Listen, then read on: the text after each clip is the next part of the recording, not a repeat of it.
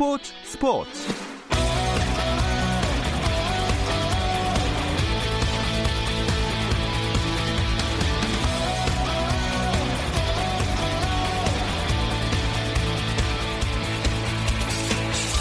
스포츠가 있는 저녁 어떠신가요? 아나운서 김종현입니다. 오늘 하루 스포츠계를 돌아보는 스포츠 타임라인으로 김종현의 스포츠 스포츠 출발합니다.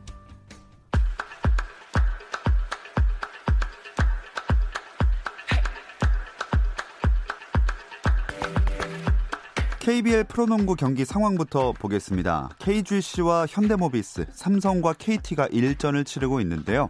최근 3연승으로 분위기가 좋은 KGC지만 오세근의 부상으로 비상이 걸린 상태라서 김승기 감독이 어떤 대비책을 어떻게 들고 나올지 궁금했던 경기였고 또 현대모비스에서는 NBA 신인왕 출신인 에메카 오카포가 KBL 데뷔전을 치른다고 해서 눈길을 모았습니다. 자, 이 대결 현재 4쿼터 5분 52초 남아 있습니다. 점수는 KGC가 61대 54로 리드하고 있습니다.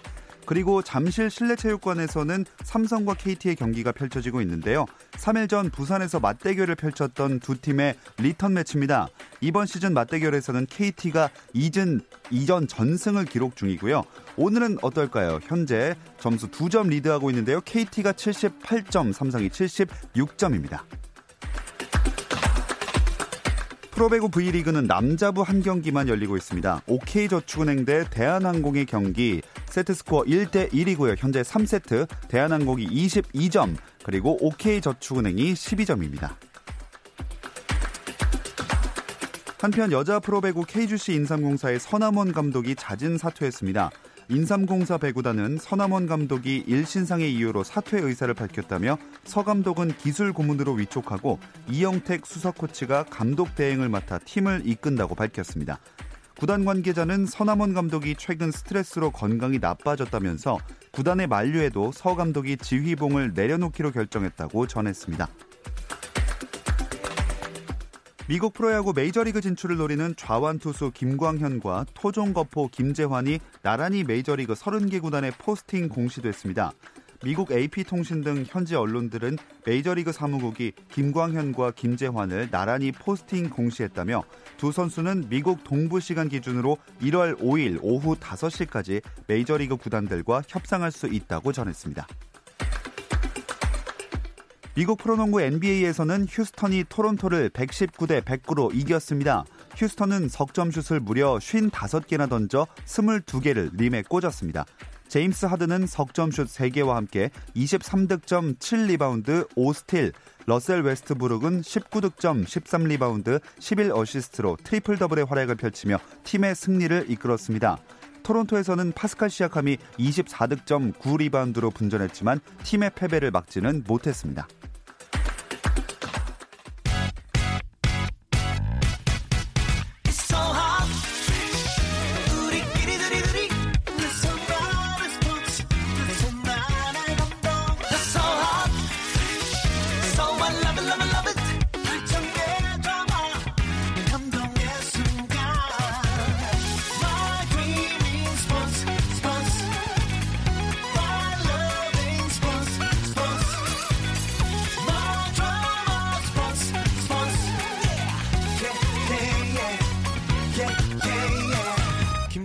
스포츠 스포츠.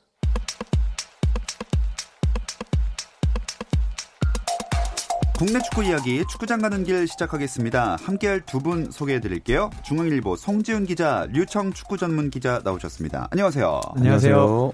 아, 류청 기자님은 굉장히 자주 볼 수 있을 줄 알았는데 요새 더 바빠지신 것 같아요. 어, 그 백수가 과로한다는 말이 괜한 게 아니었구나 하는 걸 느끼고 있고요. 예. 하필 또 일이 없다가 갑자기 금요일 날만 일이 생겨서 아. 어, 제가 마치 이걸 튕기는 것처럼 보였는데 그런 것은 절대 아닙니다. 네. 금요일 날만 잡으시는 건 아니죠? 아니, 그러니까 그 제가 이제 잡을 수 없더라고요. 아, 네. 아 그렇군요. 네. 이제 들어오는 일을 해야 하기 때문에. 뭐 류청 기자가 뭐 백수가라고 스스로 표현했지만 우리가 다 알잖아요. 풀이를 아무나 하는 게 아닙니다. 그렇습니다. 네, 뭔가 있는 거죠. 다 많이 부럽고 참 존경스럽습니다. 네, 얼굴이 더 좋아지신 네, 것 같습니다. 많이 폈네요, 얼굴이. 네. 아, 잠은 네, 마음대로 자겠습니다. 아, 네. 앞으로도 자주 뵐 수 있기를 바라겠습니다. 근데 뭐 시즌이 끝났으니까 축구 기자분들은 좀 쉴 수 있지 않나요, 이제? 뭐 이제 다 뒤에 가서 우리가 다룰 주제들이긴 한데 지금 동아시안컵 앞두고 남녀 대표팀 다 소집을 했고요. 아하. 올림픽 축구 대표팀 모여서 훈련하게 되고 또 K리그 승강 플레이오프 지금 이제 1차전 치렀고요. 예. 유럽 축구 한창 다 열리고 있고 또 베트남에서 지금 박항서호 매직도 아하. 있고 이게 그 어느 때보다도 정말 흥미진진한 그런 12월이라는 생각이 들고 주말마다 우리가 이제 K리그 경기장 가는 그 일정은 이제 한 경기밖에 남지 않았지만 네. 뭐 챙겨야 될 이슈는 오히려 더 늘어난 느낌? 음. 오히려 더 바쁜 12월입니다. 어, 일단은 그럼 K리그 얘기부터 한번 해보겠습니다. 시즌이 끝날 때까지 정말 긴장을 늦출 수 없었던 그런 시즌이었어요. 네, 그 마지막 경기에서 모든 게 다 결정날 정도로 손에 좀 땀을 쥐었던 것 같고요. 어, 전북이 사실은 우승 확률이 제가 봤을 때 1% 정도밖에 없다고 보여졌는데 네. 어, 그 전북이 우승컵을 가져갔고 99% 우승컵을 가져갈 것 같았던 울산이 또 우승컵을 홈에서 놓쳤어요. 어, 음. 어, 이날 또 비도 많이 왔는데 그리고 사실 시즌 중반만 해도 올 시즌은 정말 인천 유나이티드가 떨어지는구나 네. 라는 이야기가 나왔는데 이 도중에 또 유상철 감독이 최장암이다 라는 소식이 나오면서 인천은 이제 떨어질 수 없게 됐다 라는 얘기가 나왔는데 결국 인천이 잔류를 확정 지었습니다. 음. 어, 정말 모든 게 좀 드라마 같은 시즌이었던 것 같고요. 그리고 평균 관중도 아, 지난 시즌에 한 5,500명 정도 됐었는데 올 시즌 드디어 8,000명을 넘기면서 네. 아, 다음 시즌에는 만 명까지 가는 거 아니냐 이런 기대감도 있습니다. 음. 일단 지난주에 저희가 우승컵이 두 군데로 다 갔다. 전주로도 가고 울산으로 갔다. 하지만 진품이 어디 있는가 이거에 대해서 얘기를 나눴잖아요. 저희가 예상을 살짝 했던 대로 울산에 가 있었더라고요. 뭐 이런 거라도 맞춰야 되지 않겠습니까? 우리가 스코어를 맨날 틀리는데 네, 이런 거라도 맞춰야 된다는 점에서 예. 좀 다행이라는 생각이 들고 뭐 앞에서도 이제 류청 기자가 이야기를 해줬지만 울산의 우승이 거의 99%다라고 모두가 인정을 하고 있던 그런 상황이었기 때문에 확률적으로 진품 트로피가 울산에 가는 게 맞다라는 생각이 들고요. 전북은 일단 그 도구만 모조 트로피를 가지고 우승 세리머니는 하고 나중에 K리그 시상식에서 진품으로 네. 바꿔갔습니다. 그 시상식장에서 전북 구단 사람들 제가 만나서 이렇게 모조 트로피 가지고 세리머니 하는 거 살짝 좀 이렇게 서운하지 않았냐 네. 이렇게 물어봤거든요. 웬걸 우승하면 장땡이지 그게 무슨 상관인가요? 아. 라는 그런 아주 해맑은 반응 역시나 우승이 모든 걸 가져가는구나 라는 걸 다시 한번 느꼈습니다. 더군다나 정말 가능성이 적었던 우승이기 때문에 더 그랬던 것 같습니다. 근데 울산은 비기기만 해도 우승을 할 수 있는 경기였는데 포항에게 그렇게 크게 질 거라고 생각을 못 했거든요. 어, 사실 경기 시즌 경기 초반에 윤영수 선수가 수비에서 실수를 하면서 안델선 선수의 골을 내줬어요. 네. 그래도 울산은 비겨도 됐기 때문에 주니오 선수가 몇 분 있다가 멋진 칩샷으로 동점골을 넣었을 때 아, 울산이 이제는 우승하는구나. 아, 뭐 불운을 떨쳐 버리는구나 했는데 포항이 그 이후에 세 골을 넣었고 아하. 사실 그 1대 2로 끌려가던 시점에 김승규 선수가 이제 골키퍼임에도 불구하고 한 골만 넣으면 이제 동점으로 우승컵을 들 수 있기 때문에 예. 빨리 나와서 스로인을 한다는 게 아, 그게 이제 상대편 발 밑에 떨어져서 1대 3으로 지는 골을 내준 다음에 거의 우승 확률이 멀어졌고요. 음. 어, 사실 울산은 이날 어 모두 고개를 숙이고 어 팬들이 사실은 지난 6년 전에도 이런 경기가 똑같이 있었습니다. 그렇죠. 그때 그, 예, 그 당시에도 비기기만 했으면 예. 됐는데 예. 그 당시에도 뛰어나가기 직전에 그때는 끝나기 거의 1분 전에 포항에게 골을 내주고 포항에게 우승컵을 넘겨줬었는데 음. 6년 만에 또 똑같은 일이 일어났고요. 김기동 감독이 웃지를 못하더라고요. 포항 감독이 아, 왜냐고 물으니까 우리가 이기고도 울산이 우승하길 바랐다. 아, 이런 인터뷰를 어. 했으니까 어, 포항은 조금 몇 적은 승리를 했고 예. 어, 울산은 그야말로 눈물을 흘렸습니다. 자, 이 당시에 그 어, 경기가 어느 경기가 먼저 끝났던 거예요? 그러니까 제가 울산에 있었거든요. 예. 근데 전주에서 열린 전북과 강원의 경기가 1분 정도 먼저 끝났어요. 아. 그리고서는 이제 그 후반 추가 시간에 이제 울산이 경기를 하는 동안에 전주에서는 경기가 끝났으니까 더 할 게 없잖아요. 예. 그래서 그 전광판에 울산 포항 경기를 틀어줬어요. 아. 그래서 선수들과 관중들이 모두 다 그 경기를 보고 있었는데 그 경기 종료 직전에 이제 심판이 호각 불었잖아요. 예. 그래서 이제 아 경기 끝났구나 우승이구나 하고 다 뛰어나갔는데 사실은 알고 보니까 그게 아니라 이제 포항의 마지막 네 번째 골이 나오는 페널티킥 장면. 아. 네, 그 장면이 나오는 거이고 거기서 한 골이 더 벌어지는. 정말 울산 입장에서는 생각하기 싫은 그런 마지막 1분이었고 뭐 전북 입장에서는 더더욱 축제가 되는 예. 네, 그런 장면이었습니다. 참 짜릿했던 마지막 경기였는데 그 경기만이 끝이 아니었습니다. 그 서울과 대구의 경기도 굉장히 중요한 한 판이었잖아요. 네, 제가 여기는 또 다녀왔어요. 제가 마지막 경기는 아, 돈을 내고 보고 싶다. 프리랜서로서. 네. 그런데 이제 우승이 걸려 있는 경기장에 가면 저도 좀 마음이 너무 쫄깃할 것 같아서 대구에 가서 갔는데 말씀하신 대로 이 경기에도 아, 다음 시즌 아시아 챔피언스 리그 티켓이 걸려 있는 3위 경쟁이 있었습니다. 아, 이날 경기 전까지 서울이 아, 대구에 승점 2점 차로 앞서 있었고 대구는 승리하면 아시아 챔피언스 리그에 두 시즌 연속 갈 수 있었는데 어, 이날은 정말 서울이 엄청나게 대구를 잘 막으면서 예. 0대 0으로 끝이 났고요. 결국 서울이 어, 파이널 라운드에 가서 한 경기도 이기지 못했지만 음. 3위를 지켰고 대구는 아, 4위에 만족하게 됐습니다. 네, 그리고 파이널 B로 가면 말씀하신 대로 인천과 경남의 대결 이 경기에 참 많은 관심이 모였던 것 같아요. 뭐 앞에서 잠깐 얘기 언급이 됐지만 인천은 정말 매 시즌마다 올해는 내려가네. 예. 라는 이제 그런 주목을 받았던 팀인데 결국 마지막 경기 아니면 마지막 전전 경기에서 생존하면서 이 잔류왕이라는 그런 별명이 있었던 올해도 마찬가지로 마지막까지 버티고 버텨서 결국은 살아남는 그런 모습 보여줬고 경남은 사실 돌풍의 팀이었잖아요. 이 말컹 선수 그를 앞세워서 예. 네, K리그 1으로 올라오자마자 2위까지 치고 올라가는 그런 돌풍을 보여줬는데 사실 그래서 올 시즌에 부진이 더 많이 뼈아팠고요. 음. 아직 뭐 완전히 내려간 그런 상황은 아니지만 네, 여러 가지로 두 팀이 좀 많이 비교가 됐습니다. 참 정말 인천의 잔류에는 여러 가지 상황들이 더 얽혀서 감동이 더 컸던 것 같아요. 네, 일단 유상철 감독 투병 소식이 알려진 게 좀 가장 컸던 것 같아요. 사실 그 파이널 라운드 들어가기 전에 유상철 감독이 승리를 했는데 거의 뭐 잔류가 확정된 것처럼 선수들이 눈물을 흘려서 이게 무슨 일인가 했더니 그 당시에 이제 선수단에게는 이 유 감독의 투병 사실이 알려졌었고 예. 사실 그 경기 이후부터 선수들의 눈빛이 아예 달라졌어요. 음. 그러니까 인천은 어 당연히 나를 위해서 팀을 위해서도 그렇지만 유상철 감독을 위해서 이겨야 된다는 얘기가 많아졌었고요. 그리고 인천 팬들도 사실 올 시즌에 인천 평균 관중이 8,505명이고 김원함 선수가 마지막 경기 끝난 뒤에 어, 비속어까지 섞어가면서 너무 멋지다 분위기가 경기장 분위기가 음. 이 피해 갔다라고 했는데 지난 시즌에 평균 관중이 4,429명인데 어. 올 시즌에 8,505명입니다. 거의 두 배 가까이 네. 늘었어요. 그러니까 인천이 대구에 가려서 사실은 어, 팀 열강도라던가 아니면 팬 열강도가 좀 낮아 보이긴 했지만 인천도 올 시즌에 엄청나게 반등을 한한 해입니다. 네, 이렇게 인천이 잔류에 결국엔 성공을 하면서 유상철 감독님은 이제 치료에 더 편하게 집중할 수 있겠네요. 유상철 감독의 지금 병세를 봤을 때는 그 병 자체를 치료한다 이제 그 개념보다도 일단 급한 게 이 병 때문에 나타나는 여러 증상들 있죠. 음. 예를 들면 황달이나 또 어지럼증 같은 그런 걸 먼저 잡는 게 우선이기 때문에 유상철 감독도 그 관련해서 치료를 받고 있고요. 길고 힘든 싸움이 될 거예요. 예. 금방 나올 수 없는 그런 병이고 어쩌면 인천이 K리그 1에서 이렇게 잔류했던 것보다 훨씬 좀 힘든 음. 그런 싸움이 될 수는 있는데 유상철 감독 꼭 그 싸움에서 이겨주길 바라고요. 인천 팬들이 그 최종전에 걸게 내건 게 지금도 제가 아주 기억이 선명한데 또 다른 약속도 꼭 지켜달라. 음. 네, 내 병 싸움도 반드시 이기겠다라는 그 약속 네, 지켜주길 기대하겠습니다. 네, 저희도 꼭 그 약속이 지켜지기를 함께 바라겠습니다.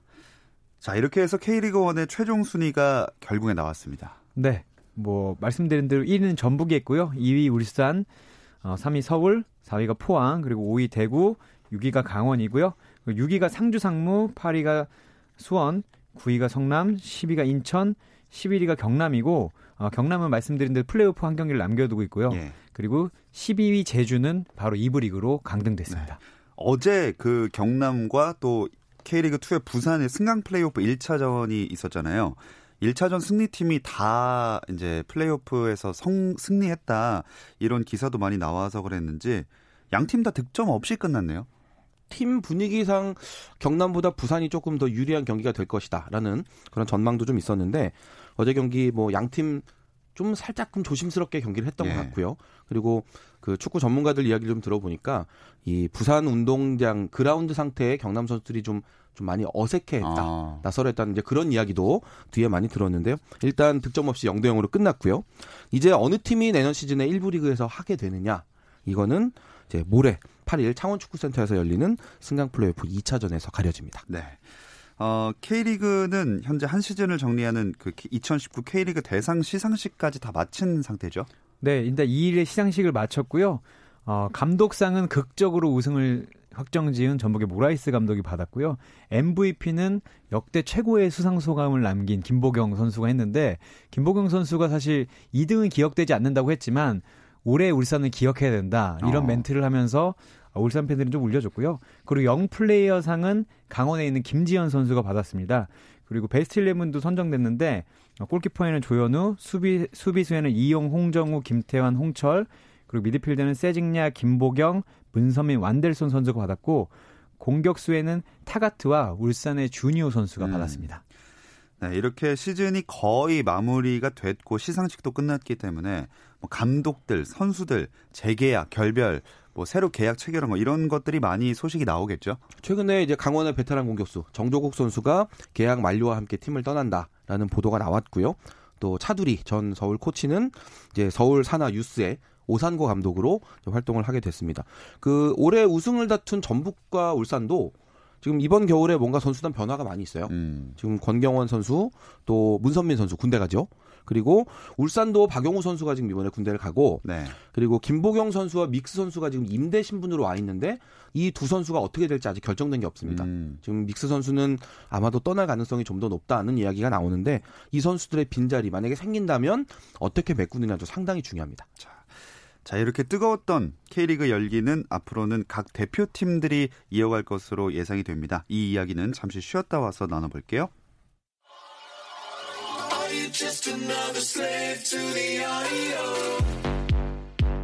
국내 유일 스포츠 매거진 라디오 김종현의 스포츠 스포츠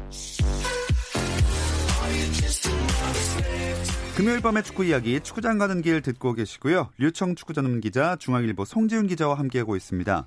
이제는 눈길을 좀 대표팀으로 돌릴 시기죠? 네, 일단 겨울이고 리그는 한 경기밖에 남지 않았지만 지금 세계 대표팀이 모두 아, 모일 태세입니다. 일단 올림픽 대표팀은 9일에 소집을 해서 24일까지 아, 강릉에서 훈련을 하다가 28일 날 말레이시아로 떠나서 전지 훈련 겸 평가전을 치르고요. 그리고 AFC U23 챔피언십 경기가 열리는 태국으로 갈 예정인데 여기에 이제 도쿄 올림픽 그 출전권이 걸려 있어서 네. 네, 여기 좀 중요한 상황이고요. 그 남자 대표팀과 여자 대표팀은 지금 현재 울산에서 훈련을 하면서 부산에서 있을 동아시안컵을 음. 준비하고 있습니다. 자, 벤투호가 동아시안컵 3연패를 노리고 있습니다. 홍콩은 뭐 이길 수 있을 것 같고 하지만 중국과 일본 우승을 장담하기는 좀 어렵지 않을까요? 벤투 감독 입장에서 좀 약간 그 부담스러운 부분이 있는데 아시안컵에서도 사실 우리가 그 전 두 대회에서 결승에 둘 다 올라갔기 때문에 네. 우리가 이제 올해 초에 8강에서 떨어졌을 때 욕을 많이 먹었잖아요. 네, 그랬는데 네.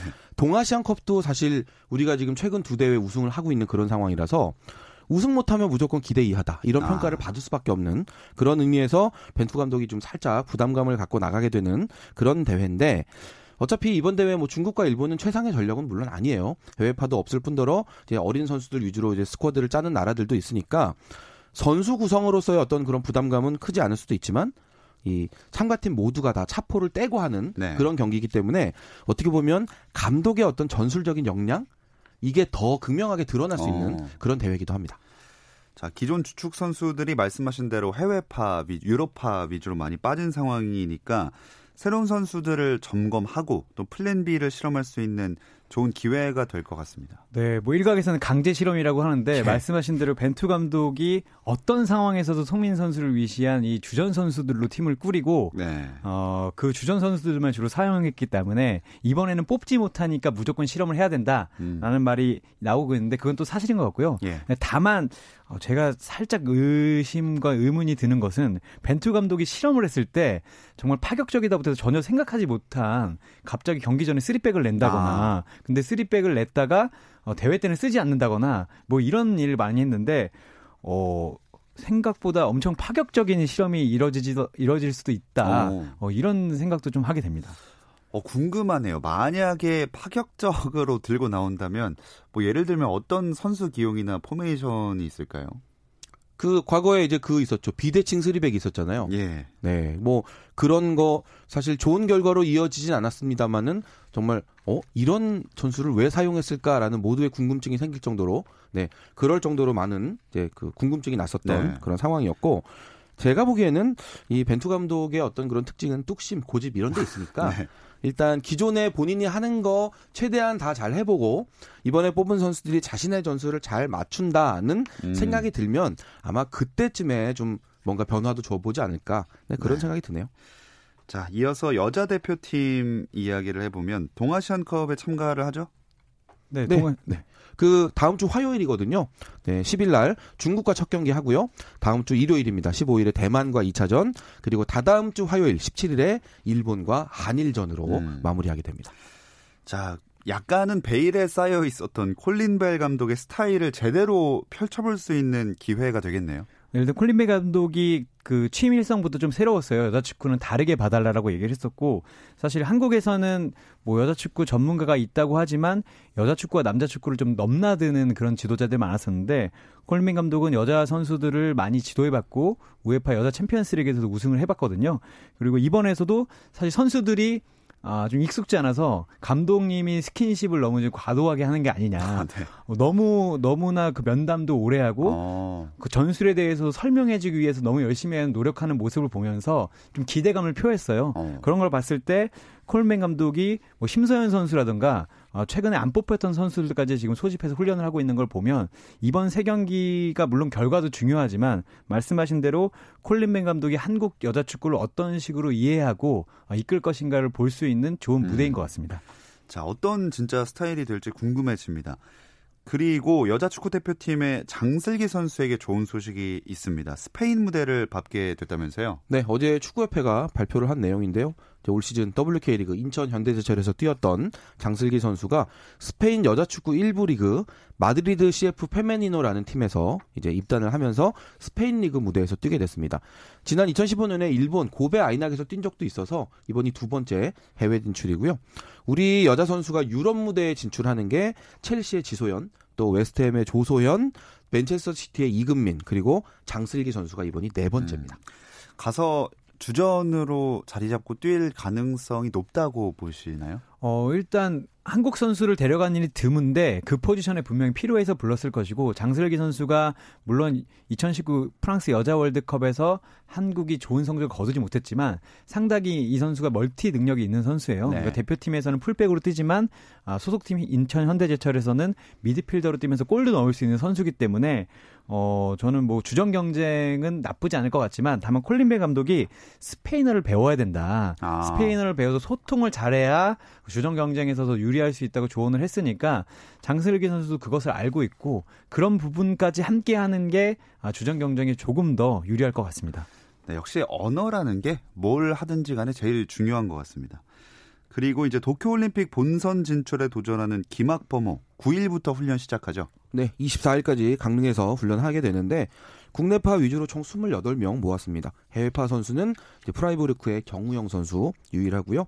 뭐 K리그 2 MVP 이동준 선수라든지 뭐 대구의 김대원, 안양의 조규성 이런 K리그 무대에서 나름대로 출전 경험이 많은 선수들 다 불렀고 또 오세훈이나 전세진 같은 20세 이하 월드컵 준우승 멤버들도 소집이 됐습니다. 음. 김학범 감독은 여전히 선수들을 테스트하는 그런 단계인가요? 네, 일단 28명을 불렀기 때문에 아, 일단 9일부터 시작해서 24일까지 강릉에서 벌어지는 훈련에서 옥석을 좀 고를 것 같고요. 그리고 24일에 이제 해체를 하면서 잠시 해체를 하면서 24인 최종 명단을 발표를 합니다. 그리고 이 선수들 데리고 28일에 말레이시아로 떠나서 평가전을 치르고요. 그리고 다음 달에 아, 결전이 펼쳐지는 태국으로 가게 됩니다. 네, 진짜 기자분들은 시즌 끝나도 전혀 쉴 수 없는 네, 표정이 씁쓸하시네요. 아, 저는 괜찮습니다. 아, 그렇습니까? 네. 알겠습니다. 자, 그건 그렇고 이제 해외로 살짝 나가볼게요. 박항서 매직이 진짜 어우, 끝날 줄을 모릅니다. 작년 이맘때 우리가 베트남이 10년 만에 스즈키컵에서 우승하는 그 장면. 저도 베트남 현지로 급히 가서 그 결승전을 봤던 그런 기억이 생생한데 이번에는 동남아시안 게임. 베트남이 지금 남자 축구에서 60년 60년 만에 예. 우승에 도전하고 있는데 이번 대회 4강에 오르면서 이제 두 번만 더 이기면 금메달이거든요. 네, 항서 매직 시즌 2 조만간 개봉 박두. 아, 진짜 베트남에서 박항서 감독님으로 하루만 살아보고 싶습니다. 어제 태국전은 태국에 끌려가다가 무승부 만든 거잖아요. 어, 수비 실수까지 겹쳐서 거의 전반 15분 전에 0대 2로 끌려갔어요. 그래서 아, 니시노 감독에게 아, 조금은 넘, 넘어지는 게 아니냐 예. 이런 예측도 있었는데 전반 15분에 첫 골을 만회했었고요. 후반 24분에 페널티킥까지 넣으면서 2대 2 무승부를 거뒀고요. 결국 베트남 분들이 아직 우승이 안 끝났지만 짜릿한 것은 태국이 4회 음. 연속 우승을 노리고 있었어요. 예. 근데 그런 태국이 조 3위로 먼저 떨어졌습니다. 아. 아, 거기서 아마 베트남 하노이와 아, 호치민에서는 아마 난리가 났던 것 같습니다. 네, 다시 한번 감독님으로 살아보 네, 더도 말고 딱 하루만. 예. 아 근데 진짜 이러다가 우승하는 거 아니에요? 아니 지금 상당히 그럴 가능성이 높아졌어요. 지금 그 베트남이 내일 캄보디아하고 준결승을 하게 되는데 일단 이길 가능성이 뭐 객관적인 전력에서 높고요. 그리고 만약에 여기서 이기게 되면 오는 10일에 인도네시아와 미얀마전 승자하고 이제 결승전 하게 되거든요. 우리가 이제 이름을 딱 들어봐서도 알겠지만 객관적인 전력에서 예. 베트남이 가진 것만 다 보여주면 충분히 우승할 수 있는 음. 네, 그런 그 경기력의 팀들이기 때문에 아, 뭐 60년 만에 우승, 10년 만에 우승도 대단했지만 예. 이번에 60년 만에 우승 뭐 상당히 유력해 보입니다. 네, 베트남이 정말 우승을 하게 되면 난리가 날 것 같습니다. 이 얘기를 아주 예전에 한번 한 적이 있는 것 같은데 그 궁금해서 한번 여쭤볼게요. 박함서 감독님이 지도자 생활을 하신 지 오래됐지만 이만큼 좋은 성적을 거둔 적은 없었잖아요. 긴 기간 동안. 어, 사실은 박항서 감독이 2002 월드컵 때 코치로 참여해서 예. 전 세계를 놀라게 했고 어, 물론 2007 시즌에 경, 그 창단팀인 경남을 음. 이끌고 플레이오프에 진출하면서 어, 돌풍을 일으켰어요. 근데 다만 우승컵에 이렇게 가까이 예. 가보고 말씀하신 대로 이게 전국을 들끓게 한 것은 이번이 처음인 것 같습니다. 그럴 수 있었던 뭐랄까요 그런 딱 결정적인 요소 같은 게 뭐 때문이었을까요? 그러니까 베트남은 사실 그 객관적인 경기력으로 보면 이제 한국 축구보다는 좀 떨어진다고 할 수 있지만 그 최근에 많이 투자를 하면서 이제 기술이 많이 좋아진 그런 상태였고 이 선수들에게 어떤 정신적으로 네. 여기서 좀 더 성장해서 좀 더 높은 무대로 가야 된다라는 어떤 그런 자극을 줄 수 있는 그런 상황이 필요했는데 음. 박항서 감독이 이걸 이제 사실 선수들을 이렇게 확 정신 들게 하는 방법은 뭐 꾸짖을 수도 있고 다독일 수도 있는데 그 다독이는 방법로 아. 할수 있고 너는 베트남을 위해서 네가 뛰는 게 베트남을 위해서 하는 거다라는 이제 그런 부분들이 잘 먹히는 것 같습니다. 네, 좋습니다. 아, 베트남에 가고 싶다는 생각을 해보면서 축구장 가는 길 여기서 마무리하겠습니다. 송지훈 기자, 류청 축구 전문 기자, 고맙습니다. 감사합니다. 감사합니다. 주말에는 9시 20분부터 함께 하실 수 있고요. 저는 월요일 8시 30분에 다시 돌아오겠습니다. 김정현의 스포츠 스포츠.